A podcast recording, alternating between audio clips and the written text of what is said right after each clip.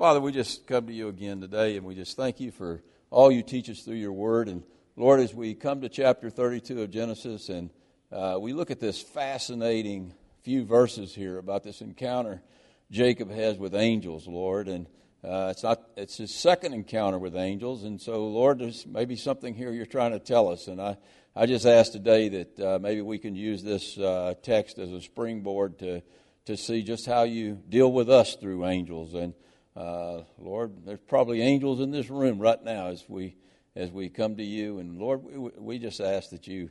Uh, open our spiritual eyes and hearts to, to see what you're doing in our lives, Lord, in this what seems to be a mundane, day to day, tough world, Lord, that uh, help us to see that, that you're there giving us help in all sorts of ways. And one of those ways that you do that is through your angels. Lord, we're just so blessed to, to, to be your children and uh, to learn these things about how you deal with us. And uh, the way you dealt with Jacob is very similar to the way you deal with us, Lord. So I just ask that we learn these lessons today by the power of your Holy Spirit. I ask it in the name of Jesus Christ. It's in his precious name that I pray. Amen. I'm going to ask you a question today, and I don't want you to raise your hand or shout out an answer, but uh, I ask you a question. How many of you uh, in this room have ever encountered an angel Well, you know sure enough that you've encountered an angel? And I'm not talking about your wife. I mean, all of us, all of our, uh, all the men in here, we, we think consider our wives angels. We might get to heaven and find out they really were angels. But, but uh, uh, anyway, I, I, I, let me answer that question for you. I'm willing to bet that if you're a born again believer and you're here in this room today, that at one time or the other you have encountered an angel. I'll, I'll, be willing to bet you that. Now, you might not know it yet, but you'll know that one day that you did, you were ministered to by angels. I know one specific time, and I'm not going to share it with you because I don't want you to think I'm nuts or anything, but or nuttier. Uh, let me put it that way. Uh, uh, I know once for sure that I encountered an angel. I know that for sure. Again, I'm not going to share that that that incident with you, but but uh, in my dreams a couple of times, I've encountered angels. I've seen angels, and, and in those dreams, they've been specific dreams where God has given me a specific word, and and so I was pretty sure those were real angels that I'd encountered. But I think I've encountered angels a lot more times than just those few times. I think there's been times when I've encountered a stranger and I think maybe on the other end of this thing, other end of life, I'm going to find out that that stranger that I encountered that helped me actually was an angel. Let me give you one example. Uh, we were driving our motorcycles back from from uh, really I was with Brenda by myself, and we were driving back when I had a midnight venture, and we were driving back from uh, Florida, and we were we had reached Covington coming back, and uh, I saw a black midnight venture riding right next to me uh, in the other lane. And uh, I waved at the guy, and he waved at me, and then he sped on, and I didn't see him again until we got to Breaux Bridge and we stopped at the Pilot gas station. And he just happened to stop at that same Pilot gas station, and he was pumping gas at the pump right next to mine. And so I said, "Hey, man, how you doing?" And he said, "Hey" to me, and he had this jacket on, this motorcycle jacket, and it had a big cross on the back, and he had Jesus, the name Jesus, embroidered all over the jacket. Anyway, we got to talking about our motorcycle. We got talking about the Lord. I told him that I was a pastor, and we, you know, we both were talking about the Lord. And then, and then uh, he said, "Well, let me look at your bike." And he started looking at my motorcycle, and and uh, I mean, it was just like his. I didn't know why he wanted to look at my bike, but he started looking at my bike. And then he got down on his on, on uh, in a push-up position and was looking up under my bike. And he said, "You know, you see this right here?" He said, "Come down and look at this." He said, "Your plug to your transmission uh, box is is gone." And he said, "If you don't take care of that right away, you're gonna, you know, you're gonna either burn up your bike at at best. At worst, you might lock up your transmission and have a wreck." Well, I said, well, I'm going to take care of that. So I, I, took care of that. Well, after that, I thought about that. I wondered, now, what did that, why did that guy go looking up under my bike? You know, I wondered maybe if, you know, he might have been an angel. It's quite possible he, he, he, he, he might have been an angel. I don't know for sure, but he, he might have been. And I'm, I'm, I'm sure uh, some of you could tell similar stories where you've encountered some stranger and, and you've, you've wondered, hey, maybe that was God ministering to me somehow through an angel. Well, there's times I think, uh, in fact, I know there are times when we're being ministered to by angels and we don't even see those angels. You remember the story in 2 Kings chapter 6 when, when Elijah saw those uh, angels, they, the, Syrian, the Syrian army had surrounded them. And Elijah saw those angels up on the mountain, and his servant said, Hey, we're all about to die. And he said, No, Lord, I pray you open his eyes, and he can see those angels that are there, that were there all the time, that were going to protect them, and they were going to, you know, they were going to win that battle, but they were there. So there's times I believe that, that, that angels are there, and we don't even see those angels. Uh, Francis de Sales, the Bishop of Geneva, uh, in the 1600s, uh, he exhorted us this way, exhorted believers this way. He said, Make yourself familiar with the angels and behold them by faith frequently in spirit, for without being seen, they are present with you even now. Uh, you know, again, I believe right now it's quite possible that there are angels in this room as we speak. Uh, maybe good angels, maybe bad angels. And I'm not talking about any of you, but I'm talking about uh, spiritual angels that, that are in this room. It's, it's quite possible they're here with us right now. Uh, Paul alluded to that uh, possibility in, in 1 Corinthians chapter 11 when he, he exhorted women to be careful how you dress and to cover your heads because the angels are in the room. So, so there very well might be angels in this room right now as we speak.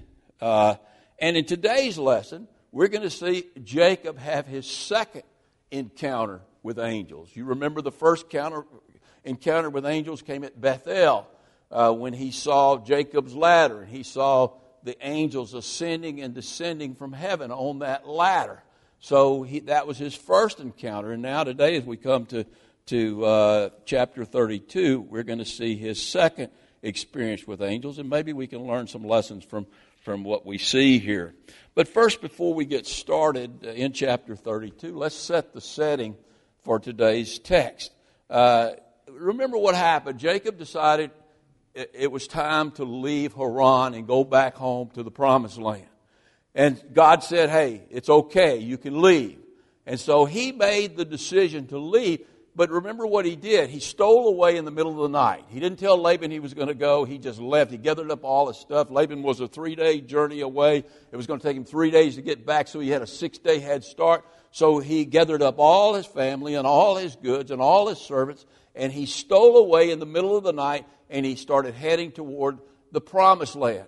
Now, what Jacob had done unwittingly by doing that, he had put himself in between a rock and a hard place because he had Laban coming after him from the rear, and he, and, and he was heading to the promised land, and who was waiting for him there? His brother Esau, who had told him the last time he saw him, I'm going to kill you for stealing my birthright. Right. And so, so uh, he was in a pretty, pretty bad position uh, at this point. But if you remember last week, the Lord dealt with the first half of that equation when he came to Laban in a dream and he told him, he said, You better not mess with Jacob. You, you, not, you better not even say much, so, do so much as say a bad word against Jacob. You better leave him alone. And so Laban left him alone and, and uh, he, he came to Jacob and he said, God came to me in a dream, so I can't harm you. I can't take back my children, my grandchildren. I can't take back my daughters. I can't take back my cattle. I'm going to let you go. And then so he so he, so Laban kissed his uh, uh, daughters and his grandchildren goodbye, and he left. But now Jacob can't go back to Haran, so he's still in a box. And so he's heading to the promised land, and he knows that he's going to face his, uh, his brother Esau soon. Now, at, you, at this point, if you look at everything that's happened in Jacob's life, you would think that he would be full of faith, full of courage. God had done so much for him uh, uh, for, during those 20 years that he had, he had been away from home. And so, so you would think that he would be, be totally trusting in the Lord. He would be done with his scheming. He would be done with his self effort. But that's not the case. But here's what's so cool about the Lord. You think the Lord would have been done with Jacob if Jacob hadn't learned all of his lessons. If, if Jacob wasn't a man of faith at this point. But God is so patient with us and so merciful towards us and so gentle to us. What does God do? Here's Jacob, and he's in a box. What does God do? He sends him angels to minister to him. That's just how gracious God is. Look at verse number one. And again, we're in chapter 32 of Genesis, verse number 1. Chapter 32, verse number 1. So Jacob went on his way. Now, watch this. Short but profound. And the angels of the Lord, the angels of God, met him. Now, here was Jacob. He's on the edge of the promised land and he's in dire straits. He knows that very soon he's going to be facing his brother Esau, and Esau had threatened to kill him for stealing his birthright. And so uh, Jacob's afraid. I mean, he's, he's a sheep herder. His brother Esau was a warrior. Uh, he all he had with him was his family and a few servants, and Jacob probably had a, uh, all of those servants that Isaac had had, and they had, were probably warriors too. And so he's afraid. And uh, it, it, seems like he's in a hopeless situation. Uh, but really, if you think about it, he wasn't any more of a hopeless situation than he was when he had left. Remember when he came to Bethel? He came with the shirt on his back, basically. Uh, he had a rock for a pillow. And, he, and, and that was a pretty hopeless situation. But God took care of him then, didn't he? When he, when he, when he came under the tutelage of old Uncle Laban, God took care of him then. And so, really, you know, Jacob isn't in a hopeless situation, he should have, shouldn't have known that, but God knew he didn't know that. God knew his faith was weak. And so, when, he came, when Jacob went on his way, uh, the angels of God met him. Now, so God comes through again, and he sends these angels out to meet Jacob, and they even camp next to him. Now, I mean, how cool is that? I mean, what a sight that had to be. Here was Jacob. He had his 12 sons. He had uh, uh, actually 11 sons at this point. He had his 11 sons. He had his, he had his servants and his wives, and that was it. And here they are camped, and camp right next to them is a camp of angels. Now, why in the world would God send him a camp of angels? It doesn't take any skilled theologian to figure that out. What was God doing right there? God was bringing comfort to Jacob. God was trying to calm Jacob's fears before he went into the promised land and uh, uh, give him uh, the courage to, to, face his brother. Uh, and so, so uh, again, I'm just amazed. God doesn't scold him. He doesn't uh, scold him for his lack of faith. He gives him what is need, what he needs, and I tell you what, Jacob is thrilled. He's excited because he was afraid. And then look at verse number two. When Jacob saw them, when he saw the angels, he said, "This is God's camp," and he called the name of the place Mahanaim, which literally means two camps, the place of two camps. Uh, and what were the two camps? There were the camp of the angels and Jacob's camp, the camp that included his family and his servants. But really, both of those camps were God's camps. God was, in, was looking over all of these people, all of these people, and all of these angels. And the presence of those angels were there to send Jacob a very loud message. I know you're in between a rock and a hard place. I know you can't go back to Haran and face Uncle Laban. You don't want to go back to the life that you lived before. You want to go home. You want to see your parents. You want to you, you want to go back to the promised land and you and, and, and if you go forward you're going to face old Esau but hey you've got angels with you. You are, eh, there's no reason to be afraid. Take courage. I'm with you. That's the most important thing. But, but, but you have angels that are with you, and so, so don't worry about the situation that you're in. Well, eh, so here's Jacob, and I think he takes courage in that. He's camped with his family and his servants, and next to him is this camp of angels. But at some point, that was a vision that God gave him. At some point, that vision went away. And when that vision went away, Jacob goes back to being Jacob. Hey, how many times do we go back to being who we are outside of the Lord? The Lord gives us some kind of word, some kind of message, some kind of messenger that lets us know that He's with us, to take courage that He's with us. And as long as, as, as we're in that situation where with our eyes we can see and with our hands we can touch some source of comfort, we're okay. But when that source of comfort's pulled away, then, then uh, we go back to being ourselves, which, which is being weak and being afraid and being scared. And that's exactly what happens to him. Look at verse number three. Then Jacob, so what's, what is Jacob? I say Jacob went back to being Jacob. Who was, what's the name Jacob mean? It means scheme, schemer, uh, deceiver, wheeler dealer. In other words, he, he didn't really trust the Lord, and he's going to go back to his, his old way of being Jacob. Listen to what it says in verse number three. Then Jacob sent messengers before him to Esau his brother in the land of Seir, the country of Edom. And he commanded them, saying, Speak thus. Now, watch what he says here. He says, To my Lord Esau. Now, I think in one sense, Jacob is buttering up Esau, but, I, but, but he's really got this reversed. Esau wasn't Jacob's Lord, Jacob was Esau's Lord because Jacob had received the inheritance.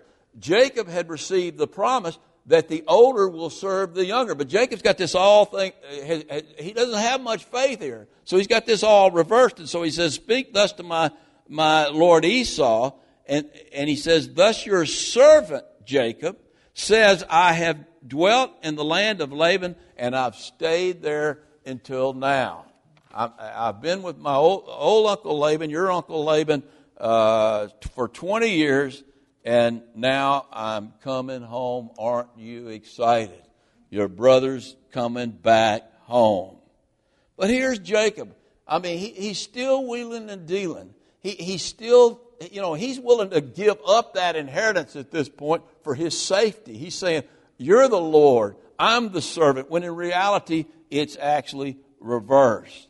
And not only does he do that now, he's going to offer Esau a bribe. Look at the next verse, verse number five. He says, I've got oxen. Man, I've got donkey. I've got flocks. I've got all sorts of stuff I can give you, uh, Esau, if you won't kill me. I've got male and female servants, and I have sent to tell you, my Lord, that I may, and give you these goods, that I may find favor in your sight. Now, what's Jacob done at this point, basically? He's thrown out all the promises that God has given him. He's thrown them right out the window. And, and, and he's trying to take matters into his own hand. Uh, he, he, he, he doesn't really trust the Lord. I mean, what about the promise that God had given him? Remember when he left Uncle Laban, what God told him? I'm going to protect you all the way home. No, nothing's going to harm you. Remember, he promised him that. And, and then, I mean, he just saw a camp of angels. God says, Hey, you're not going to see them all the time, but you're going to have angels with you. Esau's not going to be able to harm you in any way.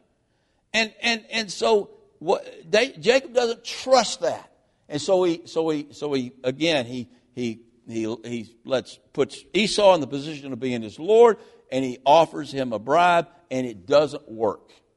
I mean, often, you know, whenever we try to, to take matters in our own hands. Very seldom does it ever work. I mean, if we trust the Lord to do it His way, it's going to work. But when we try to do things our way, it more than likely is not going to work.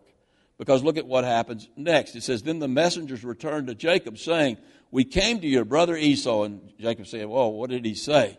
And he didn't say anything, but he's coming to meet you, and he's got 400 men with him. Now, I'm sure Jacob is shaking in his boots at this point, and he's, I, I think he's about to faint because he understands that Esau isn't bringing 400 men to, to, to, to celebrate his homecoming. He's bringing 400 men to, to, to, to kill Jacob. And I believe, I have no doubt at this point, that that is Esau's intention. God's going to change Esau's heart later on. And Esau's going to, you know, they're, they're going to have this great reunion. We're going to, we're going to see that here in the, in, in, in, in the coming verses. But, but uh, at this point, Esau is out to kill Jacob. I have, I have no doubt about that. And Esau's a great warrior, and he brings 400 war, warriors with him. And so uh, he comes with ill intentions. And, and Jacob rightfully, look at verse number 7, uh, it says there that so Jacob was greatly afraid. I mean, he was afraid before that all of, before he heard that Esau was coming, but now he's greatly afraid and distressed. Should he be greatly afraid and distressed at this point? No. No, because God had made him all of these promises. God had made him a promise that he was going to protect him. God had promised him a future and a hope. And if you've got a future and a hope, uh, nobody can harm you unless God allows them to harm you. God had shown him uh, the way he protected him when Uncle Laban came after him, and, and God gave Laban that dream. I mean, he knew about that dream. He had been to Mahanaim, he had seen the camp of, of, of the angels, and, and still he's afraid and he's distressed. I remember back when I was in seminary, and I hadn't been in seminary very long. It was one of my first classes, and it was an Old Testament survey class. And we were in this very passage in Genesis. So it was early on in the, in the uh, study. And I remember going over this, I mean, the, the teacher going over this, and one guy raised his hand and he says, You know what? He says, Jacob doesn't, be, doesn't deserve to be called a patriarch.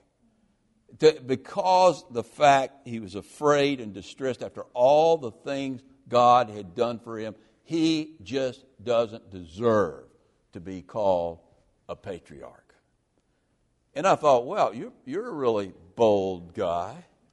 If you had 400, here you were with your little children and your two wives and maybe 20 servants, and you had your brother who's vowed to kill you coming at you. He refused your bribe, and he's coming at you with 400 mighty warriors. You wouldn't be afraid. You wouldn't be distressed. You know, we got to be careful how we judge others the way they react to the situations they're in, especially if we've never been in those situations we might very well throw our faith out the window too when our backs are against the wall. Thank goodness we have a God that's merciful, a lot more merciful than we are to each other. A couple of weeks later in the seminary class, every morning we would open with prayer request and prayer uh, at every seminary class, and and uh, uh, a couple of uh, I, guess it was a couple of weeks later, uh, the the guy offered a prayer request. The same guy who had uh, dissed uh, Jacob for, for his distress and fear. And he started crying. And he said, he said, they've told me that if we don't get rid of our little puppy, that we're going to have to leave seminary. And he was crying. And I was thinking, wait, you're crying because you're going to lose your little puppy, and you were dissing Jacob because he was facing 400 warriors. You see how, how hypocritical that is?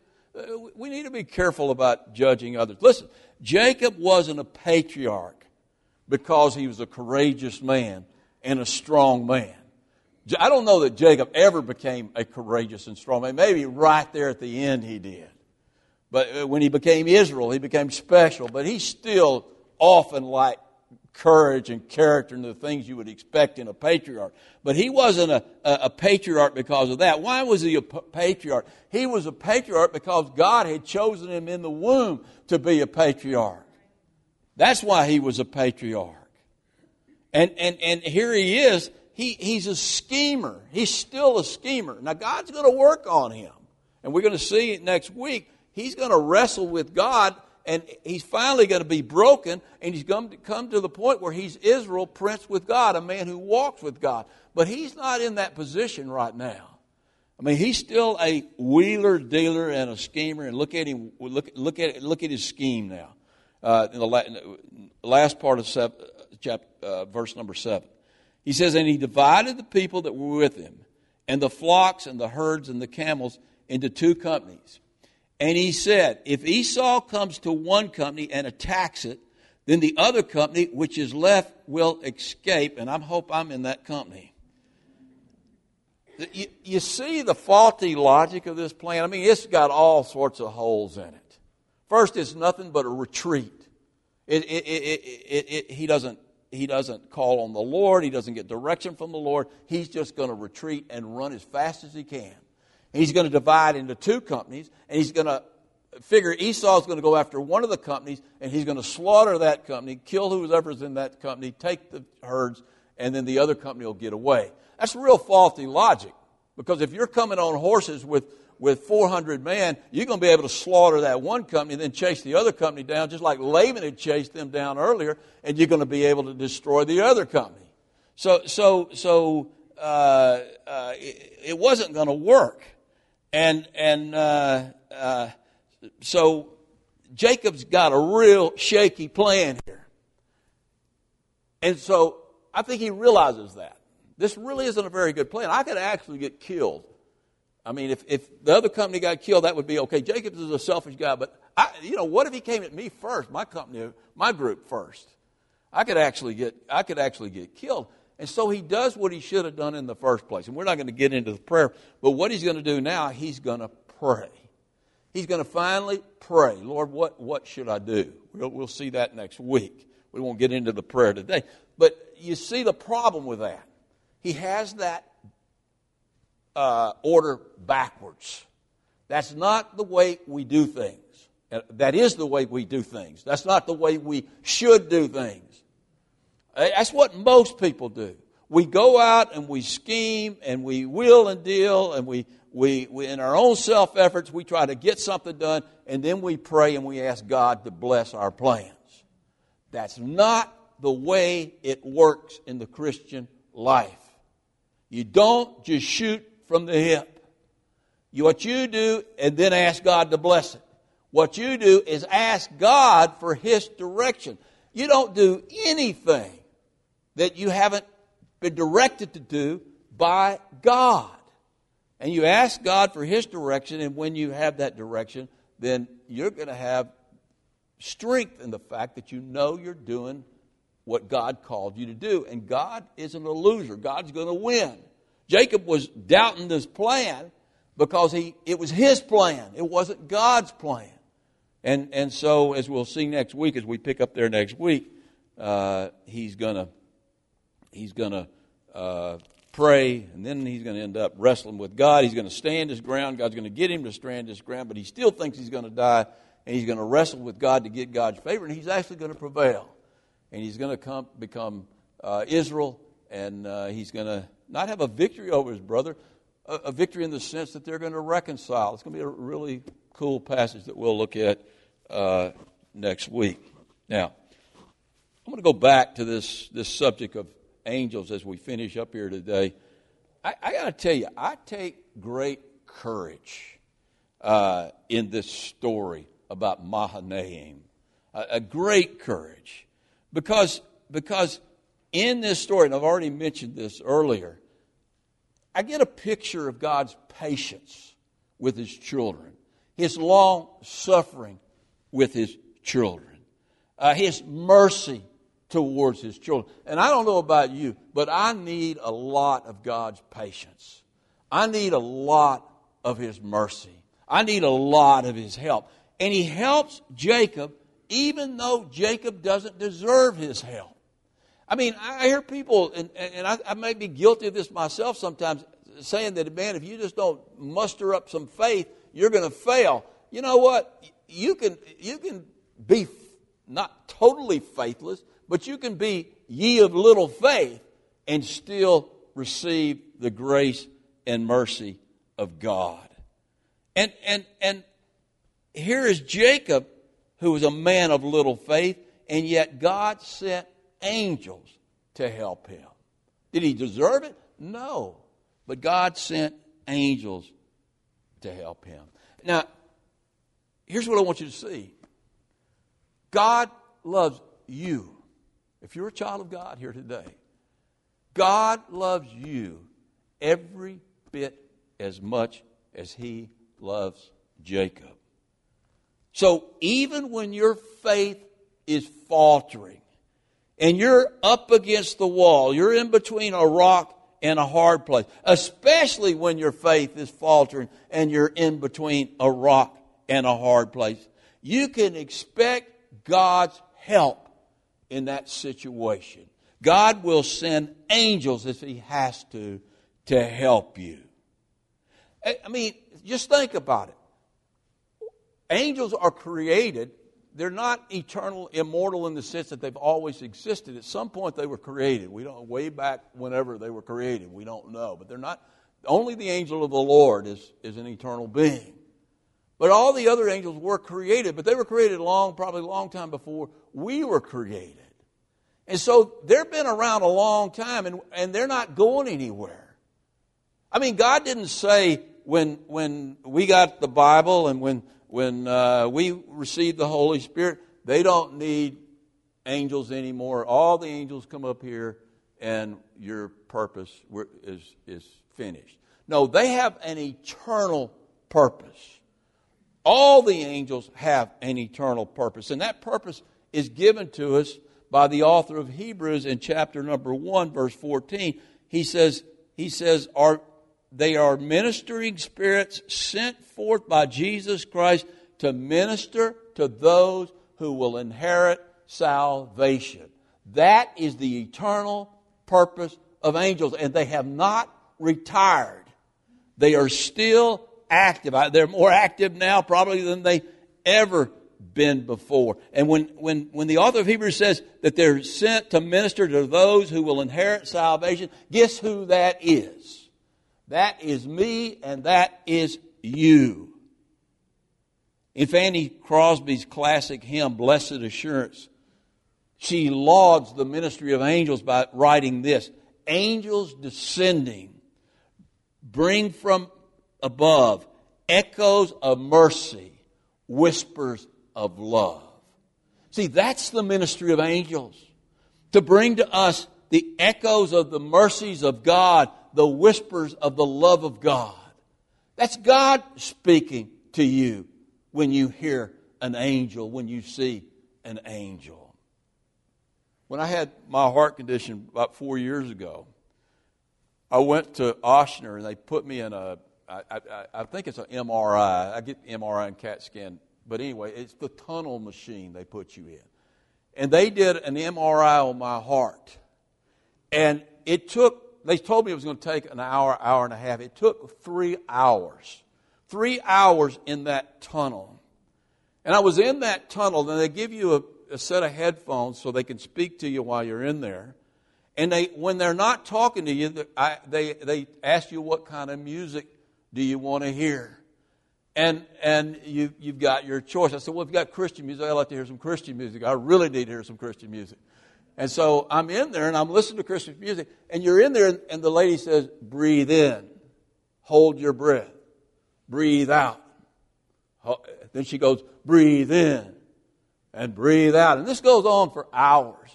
And in, in between, you've got, in the background, you've got this Christian music. Well, I'm doing this and I had I was I was really about to have claustrophobia. I mean, I was tired of it. I wanted it out.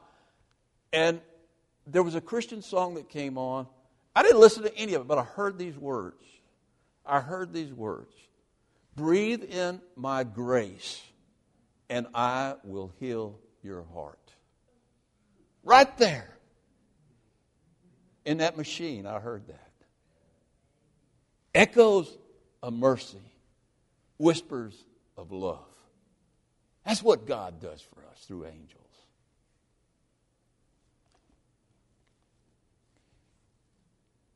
Now, there are cessationists out there, and whenever you hear about a cessationist, run as far away from as you possibly can. And I can give you a list of them. I'd love to give you a list of them today. But they don't believe in miracles. They don't believe in angels ministry anymore. What, I don't know what, what, why the angels would stop ministering if that's their eternal purpose. If they're to minister to those who are going to inherit salvation. I mean, I still need echoes of mercy, mercy and whispers of love. I don't know about you. But they'll tell you that, hey, that, with, the, with the death of the apostles, uh, the ministry of the angels ceased. Look, I don't buy that at all.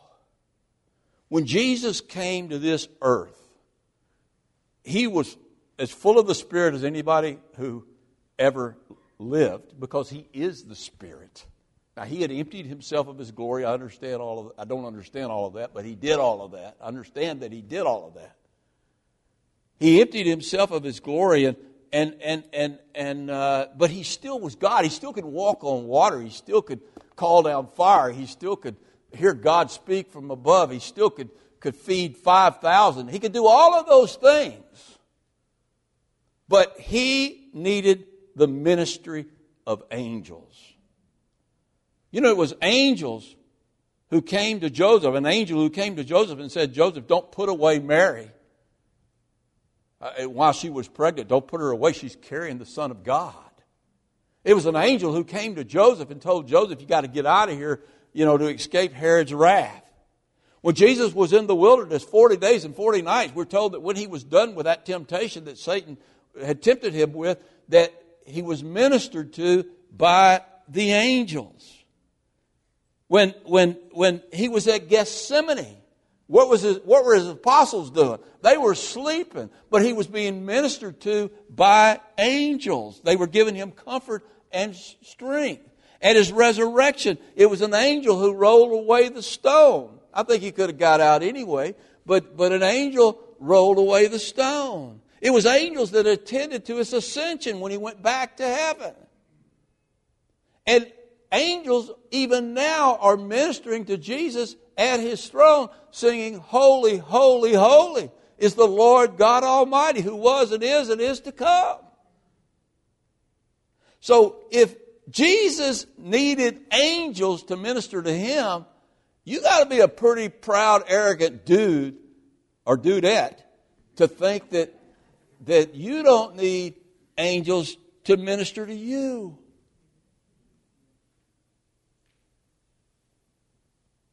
And they're there to minister to us, especially when we find ourselves in between a rock and a hard place. They're there to encourage us, to protect us, and to embolden us to persevere through whatever we're going through. And you know, most importantly, here's the most exciting news there's one angel who's called the angel of the Lord, none other than Jesus Christ. David wrote about that angel over in Psalms chapter 34. Flip with me over there for a minute.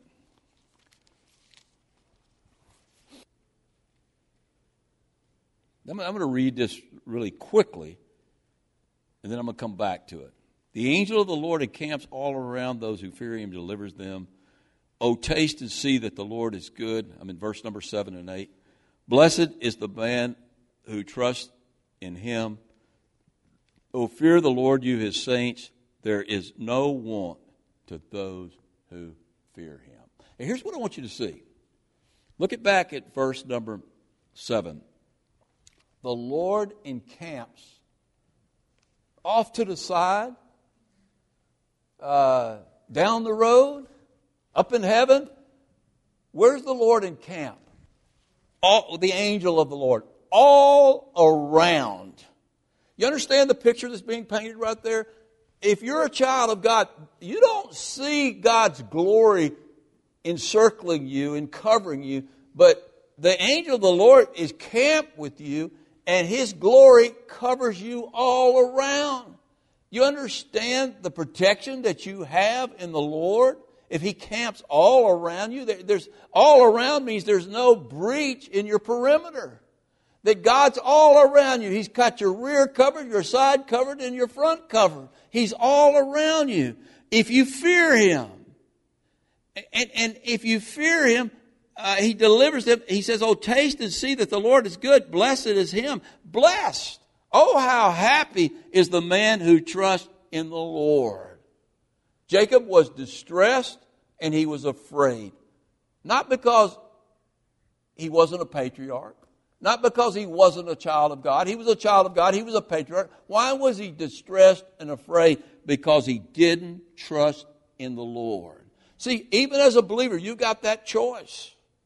You can trust in the Lord or you can trust in yourself. When you trust in the Lord, you're blessed.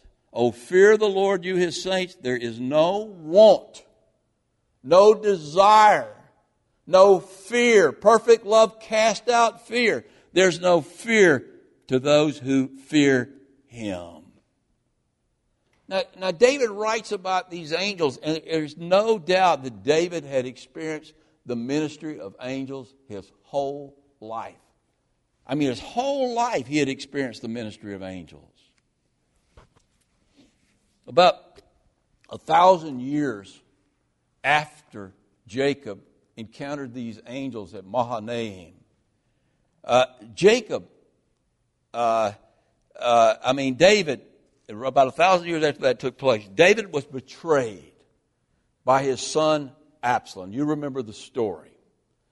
And David left Jerusalem and he crossed the Kidron Valley and he went off uh, uh, east towards the Jordan River.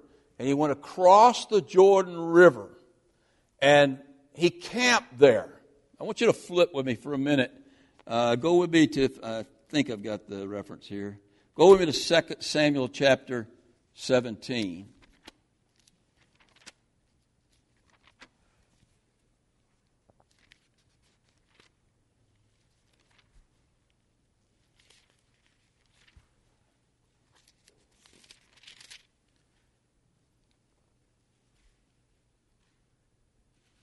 And look down at verse number 24. Now, you got to get the picture here. Chasing him. Uh, he had been delayed because uh, David had a spy in the court and he got him to delay, but, but now he's after him. As David's fleeing, he crosses the Kidron Valley, crosses the Jordan, he goes over the east side of the Jordan into Edom. And then in verse number 24 it says, Then David went where? To Mahanaim. That's the exact place where Jacob went that we looked at that in chapter 32 of Genesis. And Absalom crossed over the Jordan, and he, and, and look at the odds here. All the men of Israel were with him. And they're out to kill David. So here's David on the very spot where Jacob had camped. And and uh, we aren't told that David saw any angels, and I don't know that he, that he saw any angels or not. And I think if he had seen angels at this point, he would have he would have written something about it in the text, but maybe not. But but uh, uh, anyway, here's David, and and I think more than anything else, he's heartbroken at this point. His own sons betrayed him. He's beaten down, and he's and he's fa- facing you know possible capture, uh, torture, and death. And I have no doubt at this point that David did what he always did when he was in between a rock and a hard place. You remember what he did at Ziklag when, when uh, all his family had been taken away by the, the, the marauders and they had burned down the city of Ziklag? You remember what he did and his men were about to stone him? You remember what he did? He went aside and he strengthened himself in the Lord. So here's David in a very similar situation. And I have no doubt what he does at this point, he strengthens himself in the Lord. Now, how do you strengthen yourself in the Lord? You don't just, you know, lift weights, do anything like that. How do you strengthen yourself in the Lord? You ponder the Word of God. That's how you strengthen yourself in the Lord. And here was David, and where was he at? David was a man of the word. He knew the scriptures. Where was he at? He was at Mahanaim. And he understood what Mahanaim meant. It meant the camp of God. It meant the camp of angels. There were two camps there. And he said to himself, You know, there's two camps here now. There's my camp with my few little soldiers left and a, and a few servants. Uh, and, and all of Israel's about to kill me, and, and, and there's a camp of angels, and they're with me. And he strengthened himself in the Lord, and the next morning he got up and he dressed himself for battle because he knew he wasn't going into battle by himself. And his men said, David, you can't go into battle with us because if they kill you, then all of us are going to flee and they're going to slaughter us all. And so, so this let us go into the battle. And David said, You can go into the battle. And no doubt, he, in his mind, he knew they were going into the battle with angels. And they went into the battle, that ragtag team of, of soldiers, and they went in and they defeated all the armies of Israel. And David was restored to his throne. At Mahanaim, the place of two camps. Listen, whether you see them or not, whether you hear them speak or not, they are there. Angels are there. And their message has never changed. It's a message of love and mercy from God. It's a message that God loves you and that you can trust Him to take care of you through the most difficult of times. I don't care what you're facing. God sends those angels to let you know that they're there.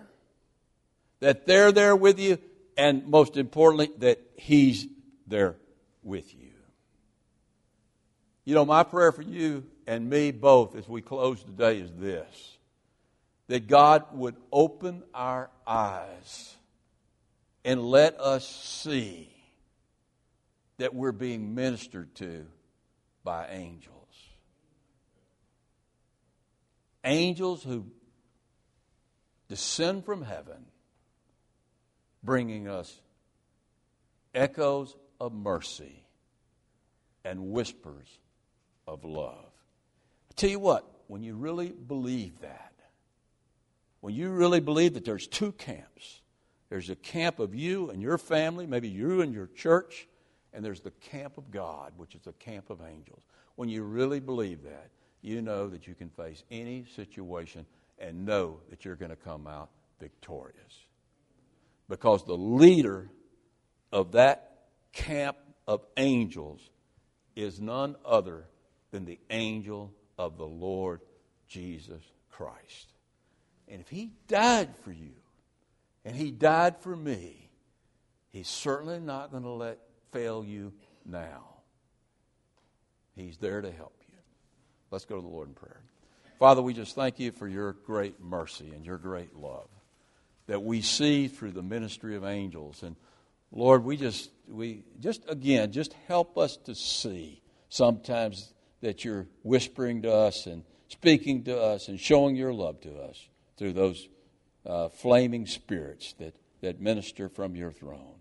Lord, you send them out daily to, to, to all of us who are going to inherit salvation. And Lord, we can trust in you. And Lord, most importantly, we do have your Spirit. We do have uh, you surrounding us and camp with us in this life. And we just thank you for that great privilege. Lord, we again, we're so blessed to know you. Uh, Lord, thank you for your mercy when we falter, when our faith is weak. Lord, thank you that, that when we're faithless, you're faithful.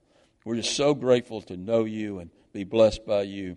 We thank you for all you are in Christ Jesus. It's in his precious name that I pray. Amen.